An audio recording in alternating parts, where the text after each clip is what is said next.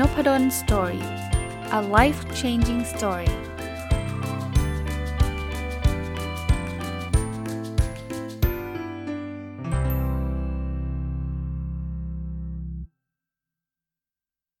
สวัสดีครับ ยินดีต้อนรับเข้าสู่นพดล Story Podcast นะครับ วันนี้เอาหนังสือที่ชื่อว่า Gamification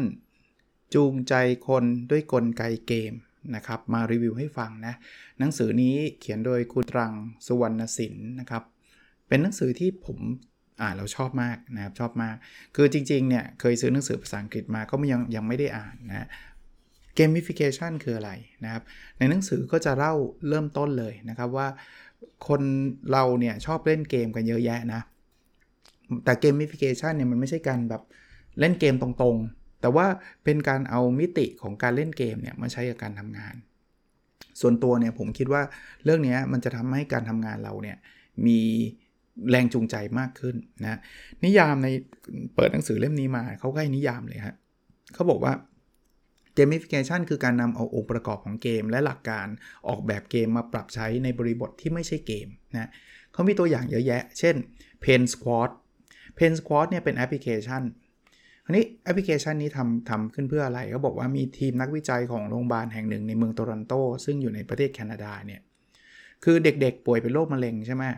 แล้วเขาต้องบันทึกอาการเจ็บป่วยของตัวเอง ถ้าบอกว่ามีกระดาษให้เด็กกรอกเด็กก็จะเซ็งใช่ไหมเขาก็เลยทำแอปพลิเคชัน Pain Squad ขึ้นมา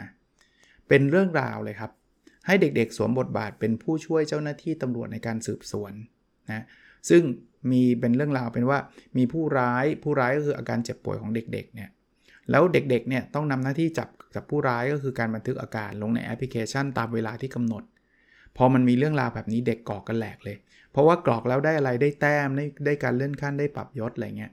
เนี่ยคือคือการใช้เกมฟิเคชันนะครับเขาบอกตอนแรกเนี่ยที่ยังไม่มีการใช้เนี่ยต้องอัปเดตในกระดาษเนี่ยมีเด็กประมาณสัก 11%ที่อัปเดต แต่พอมีเกมนี้ปุ๊บ 90%เลย ถามว่ามีประโยชน์ในการแพทย์ไหมมีเยอะแยะเลยฮะหรือ f o w i t นะครับ f o w i t เนี่ยคือเป็นเกมทางวิทยาศาสตร์ครับ คือเขาต้องการให้คนทั่วไปเนี่ยเข้าไปค้นหาโครงสร้างของโปรตีน 3 มิติ ผ่านการพับงอโมเลกุลโปรตีนตามข้อจำกัด คือประเด็นมันคืออยู่ตรงนี้ครับ มันมีความท้าทายทางวิทยาศาสตร์ว่าโครงสร้างโปรตีนเนี่ยมันมีความซับซ้อนเยอะ แล้วมีกฎข้อจำกัดเพียบเลยนะครับ มันเหมือนปริศนาซับซ้อนมากอะ่ะ แล้วถ้าเกิดให้นักวิทยาศาสตร์ทำกันเองเนี่ยเวลามันมันนานมากในการในการทำนะเขาบอกเอ๊ะลองทำให้มันเป็นเกมสิแล้วให้คนทั่วโลกมาช่วยแก้ปัญหานี้ นะเขาบอกว่าพอเราทำปุ๊บเนี่ย ถ้าเราสามารถแก้แก้โครงสร้างโปรตีน และโปรตีนพวกนี้ได้รับการพัฒนาเป็นยาเนี่ยนะได้เครดิตเลยนะที่คนทำเนี่ย ได้เครดิตมีผลร่วมในงานวิจัยเลย แล้วเป็นส่วนหนึ่งของลิขสิทธิ์ยาด้วย ผลคืออะไรไหมครับ พอเอาเกมนี้มาให้คนช่วยกันคิดช่วยกันทำเนี่ย ปี 2011 นะ ผู้เล่นใช้เวลา 10 วันในการได้โครงสร้างโปรตีนที่เรียกว่า MPMV นะครับ เป็นโปรตีนของไวรัสเอดในลิงนะ แล้วทำให้นักวิทยาศาสตร์เนี่ยมีความเข้าใจเรื่องเอดในลิงเพิ่มขึ้นนะ หรือตัวอย่างที่ 3 ครับ Microsoft ครับ บริษัทยักษ์ใหญ่เลย เขาอยากที่จะแบบทำงานอันนึง ซึ่งมันเป็นงานที่ไม่ค่อยสนุกสักเท่าไหร่นะครับ คือเขาทำ Windows ใช่ไหม แล้วพอ Windows เนี่ยมันมีหลายภาษา เขาก็ต้องไปจ้างนักแปลมืออาชีพมาแปล Windows เป็นทุกภาษา นะครับคราวนี้แปลเนี่ยบางคนก็แปลเก่งไม่เก่งนู่นนี่นั่นอะไรมันก็แปลลำบากใช่ไหมเขาเลยทำเกมขึ้นมาชื่อ language quality game ให้พนักงานทั่วโลกมาแข่งขันกันเลยครับ การแข่งขันก็ง่ายนะครับ เขาบอกให้พนักงานแต่ละคนเข้าไปรีวิวการแปลภาษาของตัวเองว่าถูกไหม เช่น สมมุติว่ามีคนจะเราจ้างแปลเป็นภาษาไทย แล้วเราเข้าไปรีวิว แล้วพบว่าเฮ้ยจุดนี้สะดุดสะดุด มันไม่ไม่ work ก็ส่งข้อเสนอแนะไป คือกลายเป็นอะไรไหม กลายเป็นไอ้การแข่งขันระหว่างประเทศเลยครับ ว่าประเทศไหนจะทำอะไรยังไง เหมือนผมนึกถึง Popcat อะอารมณ์นั้นแต่ Popcat มันไม่ได้มีเป้าหมายอะไรนะนั้นแค่กดอย่างเดียว แต่ว่าอันนี้คือช่วยกันทำให้การแปล Windows ไทยเนี่ยมันมันสมบูรณ์ มีคนเข้ามาร่วม 4,500 คนครับ แล้วหน้าโปรแกรมที่ถูกรีวิวไปเนี่ย500,000 กว่าหน้าครับเขาบอกว่าอย่างญี่ปุ่นเนี่ย Microsoft ญี่ปุ่นหยุดงานให้พนักงานร่วมกิจกรรมเลยนะ แล้วญี่ปุ่นก็ชนะเลิศเนี่ยคือ สรุป Microsoft ได้แรงงานฟรีจากพนักงงานทั่วโลกนะ มาทำงานที่แบบหลายคนให้ให้มันนั่งรีวิวภาษาไทยที่แปลอยู่มันก็น่าเบื่อ แต่ว่ากลายเป็นเขาสนุก หรือ LinkedIn ครับ LinkedIn หลายคนคงรู้จักนะ เป็นเว็บไซต์เครือข่ายด้านอาชีพนะการจัดหางานต่างๆเนี่ยนะครับคราวนี้ประเด็นของ LinkedIn คืออะไร LinkedIn เนี่ยพบว่าสมาชิกไม่ค่อยไปอัปเดตข้อมูลส่วนตัวกันนะคือเขียนทิ้งๆไว้ไม่อัปเดตเขาทำไงไหมฮะเขาทำ progress bar progress bar คือตอนนี้คุณอัปเดตไปได้แล้วกี่เปอร์เซ็นต์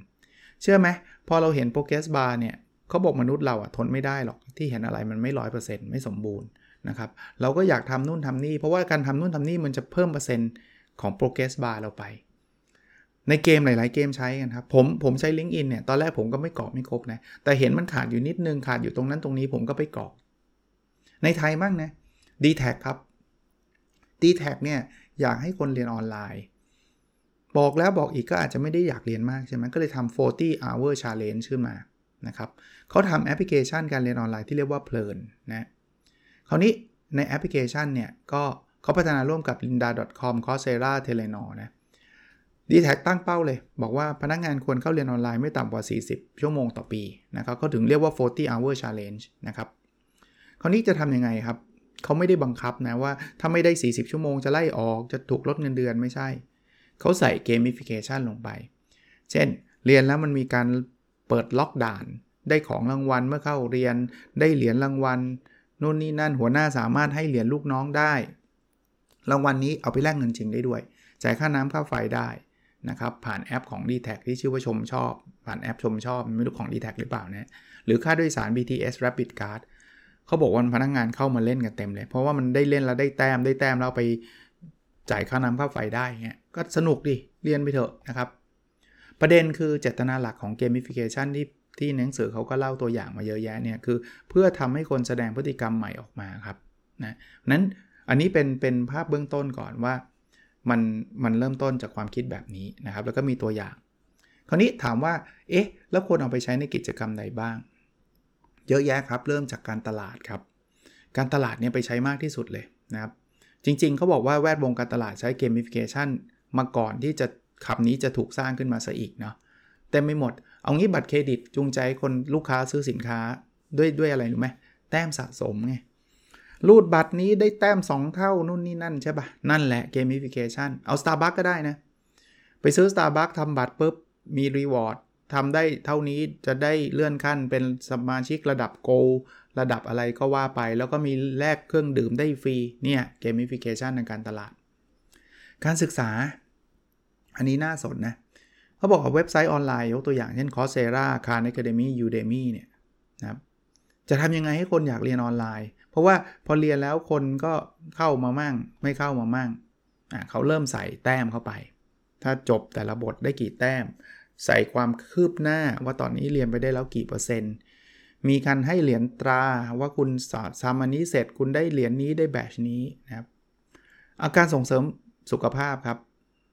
เขาบอกยกตัวอย่างนะ เช่น การออกกำลังกาย ธนาคารไทยพาณิชย์เนี่ยทำในปี 2561 มีกิจกรรมชื่อ 9 วันละนิดนะบอกช่วยกันเดิน แล้วมันก็บันทึกบันทึกบันทึกจำนวนครั้งในการเดิน มันก็มีแอปพลิเคชันเนี่ยเขาก็บอกว่าทำเนี้ยแค่เนี้ยได้เดินได้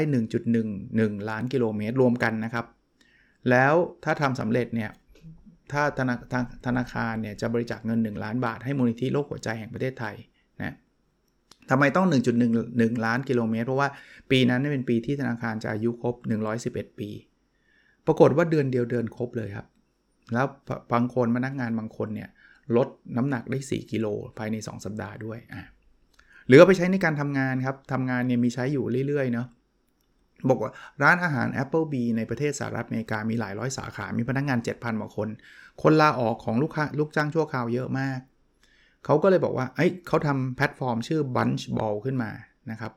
นะคราวนี้ Bunch Ball มีอะไรเขาบอกมีข้อมูลทุกอย่างที่พนักงานต้องการทราบเลย และมีความท้าทายให้กับพนักงานแต่ละคนด้วยนะยกตัวอย่างเช่นพ่อครัวทำอาหารให้เสร็จภายในเวลาที่กำหนด พนักงานเสิร์ฟจะได้เล่นเกมทดสอบความเข้าใจในเมนูอาหารว่ามีส่วนประกอบอะไรบ้าง อาหารไหนควรกินคู่กับเครื่องดื่มอะไร รวมถึงการให้พนักงานขายอาหารบางเมนูที่กำลังร้านกำลังโปรโมทได้ ถ้ามันมีชาเลนจ์น่ะถ้าพนักงานทำความท้าทายต่างๆ ได้เสร็จเนาะเอาไปแลกของรางวัลได้ เช่น 310 แต้ม แลกพวงกุญแจได้ 6,000 แต้ม แลกรางวัลใหญ่พวก iPad Xbox เครื่องเล่นเกมได้ทำแบบนี้ปุ๊บ สิ่งที่เกิดผลคือทำแล้วสนุกทำงานแล้วมัน ลดอัตราการลาออกของพนักงานชั่วคราวได้ แถมยังเพิ่มยอดขายและเพิ่มความพึงพอใจลูกค้าได้อีกด้วย หรืองาน HR ครับ ทรัพยากรมนุษย์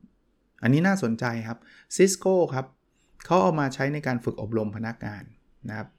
เขามี gamification สำหรับสอนเรื่องเทคนิคการใช้โซเชียลมีเดียในการทำงานนะครับ เขาจะได้รู้วิธีการใช้ Twitter ใช้ LinkedIn ต่างๆ โน่นนี่นั่นนะครับ ซึ่งในเกม gamification ที่ Cisco ใช้เนี่ย จะแบ่งการเรียนรู้ออกเป็น 3 ระดับนะ แล้วก็มีความยากเพิ่มขึ้นเรื่อยๆ มีการประเมินผลสร้างสถานการณ์จำลองเพื่อทดสอบ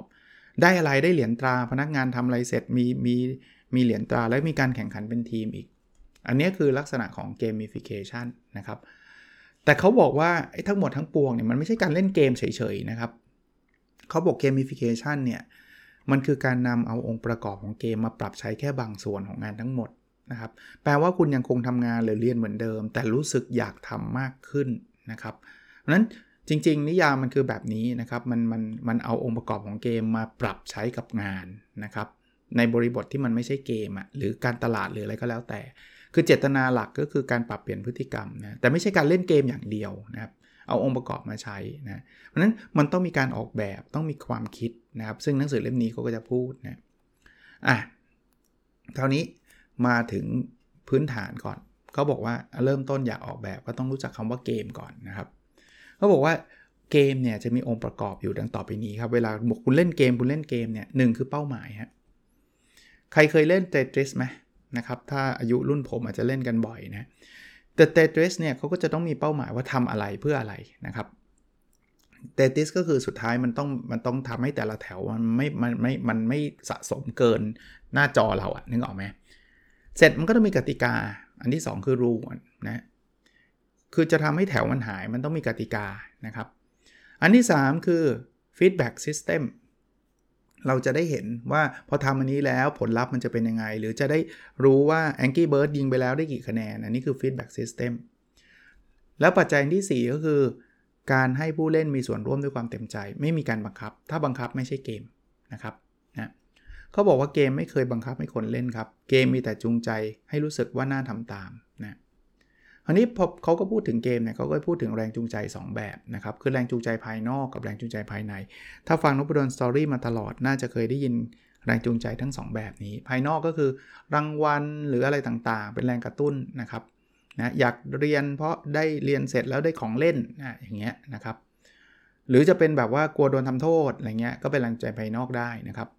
ถ้าไม่ทำโดนดุโดนทำโทษอย่างเงี้ย กับแรงจูงใจภายในมันเกิดจากแรงกระตุ้นภายในจิตใจเรา เราทำเพราะอยากทำทำเพราะอยากรู้อยากเห็น เป็นความสนใจส่วนตัวรู้สึกดี นี่คือแรงจูงใจภายในนะครับนี่ในในหนังสือเขาก็พูดอ้างอิงถึงหนังสือของ Daniel Pink นะครับคือหนังสือชื่อ Drive เขาบอกว่าแรงจูงใจภายในเนี่ย เกิดจาก 3 มิติ อันนี้ผมเคยรีวิวในนพดล Story Podcast ไปแล้วนะครับ คือ Autonomy Purpose กับ Mastery อะ เริ่มต้นเลย Autonomy ก็คือมันเป็นอิสระ เราสามารถจัดการด้วยตัวเราเองได้ ที่ถ้างานใด ๆ ก็ตามที่เรามีอิสระในการจัดการตัวเองได้ ก็จะมีแรงจูงใจภายในเพิ่มขึ้น อันที่ 2 คือ Mastery คือเราต้องเก่งเราต้องมีความรู้ในเรื่องนั้น ถ้าเรามีอิสระแต่เราไม่มีความรู้เรื่องนั้น เราก็ไม่อยากทำนะครับถ้าเราเก่งในเรื่องนั้นทำแป๊บเดียวได้ โอ้ยเราก็อยากทำอันที่ 3 คือมันต้องมีความปรารถนาคือ purpose ครับ purpose ก็คือเฮ้ยเราเรา มันไปตอบโจทย์ชีวิตเรา มันไปตอบโจทย์ความรู้สึกเรานะครับ อันนั้นก็จะเป็นลักษณะของแรงจูงใจภายในนะครับ สรุปว่ามีอิสระมีความเชี่ยวชาญ แล้วก็ตอบโจทย์ชีวิตเรานะครับคราวนี้เวลาเราพูดถึงผู้เล่นเกมเนี่ยเขาบอกว่ามันจะมีผู้เล่นอยู่หลายประเภทนะครับ แบ่งตามไหนเขาแบ่งตามลักษณะอยู่ 2 ปัจจัยนะครับ 2 ปัจจัย นั้นคือปัจจัยที่เขาเรียกว่า players กับ world นะครับ กับ acting กับ interacting เอาเป็นว่าผมอธิบายคร่าวๆให้ท่านฟังกันล้วกันนะครับ ผู้เล่นประเภทแรกเขาเขาเรียกว่าเป็นผู้รักความสำเร็จ ผู้รักความสำเร็จคือคนที่ชอบเข้าไปเล่นกับเกมเลย แล้วมีความสุขในการเอาชนะ ชอบทำคะแนนสะสมเงินในเกม อยากเป็นที่1นนะครับผู้นี้คือ acting อะคือทำเต็มที่แล้วก็เทียบกับโลกอะเทียบกับ world อะนะครับผู้เล่นประเภทที่2เนี่ยคือผู้เล่นที่เรียกว่านักสำรวจ คือพวกนี้ก็จะ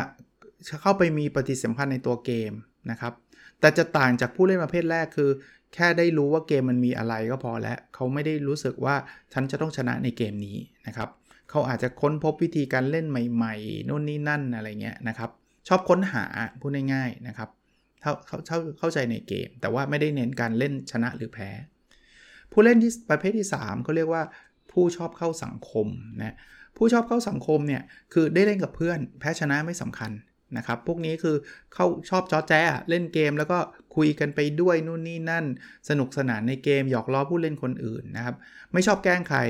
นะบางทีช่วยคนอื่นด้วยซ้ำนะครับทำให้การเล่นเกมมันไม่ตึงเครียด กับผู้เล่นประเภทที่ 4 ผู้เล่นพวกนี้เขาเรียกนักฆ่านะครับ คือไปจัดการคนอื่นนะครับ จริงๆ เขาไม่ได้สนใจหรือชอบเอาชนะ แบบแบบผู้รักความสำเร็จนะแบบแรกนะแต่ชอบอยู่เหนือกว่าผู้เล่นคนอื่น คือชอบแกล้งคนอื่นนะนะครับคือจะมีความสุขเมื่อเห็นคนอื่นตกในที่นั่งลำบากนะครับจะไปกันแกล้งอะไรเงี้ยแต่เขาบอกว่าคนเราเนี่ยเป็นได้เกินหนึ่งประเภทนะครับ อันนี้เขาก็เล่าให้ฟังว่าเออผู้เล่นมันก็มีหลายประเภทนะครับครับอีกคนนึงนะคือคุณเอมี่โจคิมเนี่ยเขาก็แบ่งผู้เล่นบอกว่าจริง ๆ มันก็ขึ้นอยู่กับประเภทของสิ่งที่อยากทำนะ คล้ายๆ กันอันนี้ผมก็พูดไปเร็วๆแล้วกัน เช่น บางคนชอบแข่งขัน บางคนชอบร่วมมือ บางคนชอบสำรวจ บางคนชอบแสดงออกนะครับ ก็อันนี้ก็จะเป็นลักษณะของผู้เล่นนะครับ คราวนี้มาถึง part ที่น่าจะเป็นไฮไลท์ก็คือเทคนิคพื้นฐานของ gamification นะเขาบอกว่าเวลาเราทำเนี่ย มันจะเป็น loop เขาเรียก engagement loop คือมีแรงจูงใจทำให้เกิดการกระทำการกระทำทำให้เกิดการตอบสนอง ตอบสนองเสร็จ ก็เกิดแรงจูงใจนะครับ เพราะฉะนั้นเนี่ยเขาก็บอกว่าสิ่งที่มนุษย์ต้องการเนี่ยแบ่งเป็น4อย่างนะอย่างแรกคือสเตตัสหรือสถานะนะครับ ว่าเราอะไม่เหมือนคนอื่นนะนะครับ เรามีอันดับต่างจากคนอื่นนะสคือ access คือการเข้าถึงนะครับคือบางทีการเล่นเกมเนี่ยมันให้ access อะไรบางอย่างพอเราทำกิจกรรมนั้นกิจกรรมนี้แล้วเราสามารถเข้าถึงที่คนอื่นเข้าไม่ได้นะครับเข้าในเว็บนี้ได้แต่คนอื่นเข้าไม่ได้ อันที่ 3 คือ power อำนาจ นะครับ เป็นการเพิ่มเติมอำนาจให้กับผู้เล่นนะครับ เขาบอกว่า เช่น ถ้าในเว็บบอร์ดเนี่ย ถ้าใครทำเล่นเว็บบอร์ดเยอะๆเนี่ย คุณสามารถเข้าไปแก้ไขโพสต์คนอื่นได้นะ คนอื่นไม่มีอำนาจทำนี้แต่คุณทำได้นะครับ เหรือที่ 4 คือ stuff คือสิ่งของก็คือคุณทำแล้วคุณได้ได้รับรางวัลได้รับสิ่งของมานะครับ พวกนี้ก็จะเป็นรูปแบบพื้นฐานนะครับคราวนี้ผมขออีกเรื่องหนึ่งนะครับ แล้วเดี๋ยวพรุ่งนี้มาต่อนะครับ คือเทคนิคที่ เกมใช้ตอบสนองผู้เล่น ถ้าเราพูดถึง gamification นะเทคนิคที่ฮิตที่สุด แต่มันมันจะมีมากกว่านี้นะ แต่เอาฮิตที่สุดก่อน เขาเรียกว่า PBL P คือ point หรือแปลว่าแต้ม B คือ badge หรือแปลว่าเหรียญตรา แล้วก็ L คือ leaderboard หรือตารางอันดับ เริ่มต้นอันแรกแต้มนะครับ แต้มนี่ชัดเจนเลยนะครับเขาบอกว่าเราเราถูก treat ตั้งแต่เด็กๆแล้วเช่นล้างจานครูให้ดาว 1 ดาวนั่นนั่นคือแต้มนะครับ ก็แปลว่าเราเราก็มีความภาคภูมิใจละ เขาบอกแต้มเนี่ยจะทำให้เปลี่ยนพฤติกรรมให้อยู่ในรูปที่มันจับต้องได้นะครับเขาบอกว่าแต้มเนี่ยใช้ได้เยอะแยะเลยเต็มไปหมดเลย บอกความคืบหน้าก็ได้ ว่าตอนนี้เราได้คะแนนเท่าไหร่แล้ว ได้กี่ดาวแล้วนะใช้สื่อสารกับผู้เล่นก็ได้ว่าใครเก่งกว่าใครใช่ไหมเราทำแต้มได้เยอะกว่าเขาก็แปลว่าเราก็เก่งกว่าเขาใช่ไหมนะครับใช้แต้มในการเชื่อมโยงกับการให้รางวัลก็ได้ บัตรเครดิตไงครับรูดเยอะปุ๊บแต้มเยอะแต้มเยอะก็ได้รางวัลเยอะนะครับ หรือเอาแต้มมาเป็นข้อมูลให้คนกับคนออกแบบก็ได้ เขาจะได้รู้ว่าคนนี้ชอบทำอะไรมากกว่ากันนะครับ พอเราได้แต้มจากการแชร์ จากการไลค์จากการอะไรอย่างเงี้ยนะครับ แต้มเนี่ยมีได้มากกว่า 1 ประเภทนะนะครับ อย่างอย่างสมมุติออกกำลังกายเราจะมีแต้มในการวิ่ง กับแต้มในการว่ายน้ำนะครับ ซึ่งแต่ละคนก็สามารถจะทำได้หลาย ๆ อย่าง หรือเลือกทำสิ่งที่ตัวเองต้องการก็ได้ แล้วเขาบอกระวังนะครับ เปลี่ยนการให้แต้มเนี่ยพฤติกรรมจะเปลี่ยนนะเขายกตัวอย่างแม้กระทั่งฟุตบอลนะ แต่ก่อนฟุตบอลอังกฤษเนี่ย ชนะ 2 แต้มเสมอ 1 แต้ม คนก็ไม่รู้สึกว่าต้องอยากชนะเท่าไหร่เพราะว่าเสมอมันก็ไม่ได้ต่างจากชนะมากพอตอนหลังบอลอังกฤษเขาก็เลยเปลี่ยนบอกชนะ 3 แต้มเลย เพราะว่าคนจะได้เล่นเกมบุกมากขึ้น ฟุตบอลก็จะสนุกขึ้น ปรากฏว่าคนก็เล่นกันเต็มที่เลยนะแต่ข้อควรระวังของการใช้แต้มคือเราไม่ควรลบแต้มมันลบลบแต้มมันรู้สึกแย่เขาเขาบอกความก้าวหน้าไม่ควรถูกทำลายครับนะถ้าอยากที่จะทำทำโทษเขาเขาบอกให้แยกแต้มออกมา ชัดเจน แยกออกมาเลย ไม่ไม่ควรไปปนไปกับระบบ มันเหมือนเรียนอะเรามีเกรดเฉลี่ย มันก็จะเกรดเฉลี่ย เราจะไม่มีแบบได้ A แล้วเหลือได้ B ใช่ไหมมันจะเซ็งแต่ว่าเขาจะมีแต้มอีกอันนึงแยกเป็นแต้มความประพฤติ ถ้าเกิดเรามีแต้มตรงนี้เยอะเราอาจจะต้องถูกพักการเรียนแหละอันนั้นอันนั้นเป็นเป็นอีกแต้มหนึ่งนะครับ แต้มเนี่ยจะช่วยเพิ่มแรงจูงใจภายในกับเรานะครับ เขาก็ลอง challenge ดูว่าเออคุณทำงานในที่ทำงานเนี่ยคุณจะสามารถเอาไอ้สิ่งพวกนี้ไปทำอะไรได้บ้างนะครับ เอาละวันนี้คงพอแค่นี้ก่อน เดี๋ยวพรุ่งนี้ผมจะมาต่อนะครับ ในมันมีเรื่องของเหรียญตรา มีเรื่องของ leader board แล้วก็เทคนิคอื่นๆ อีกเยอะแยะมากมายนะครับ หนังสือถ้าใครอดไม่ได้บอกอาจารย์อ่านแล้วแบบใช่เลยนะครับ ซื้ออ่านได้นะครับ gamification จูงใจคนด้วยกลไกเกมของคุณตรังสุวรรณศิลป์นะครับอ่านแล้วมีประโยชน์จริงนะครับ แต่ว่าเดี๋ยวพรุ่งนี้ผมมารีวิวต่อนะครับ แล้วเราพบกันในสดถัดไปนะครับ สวัสดีครับ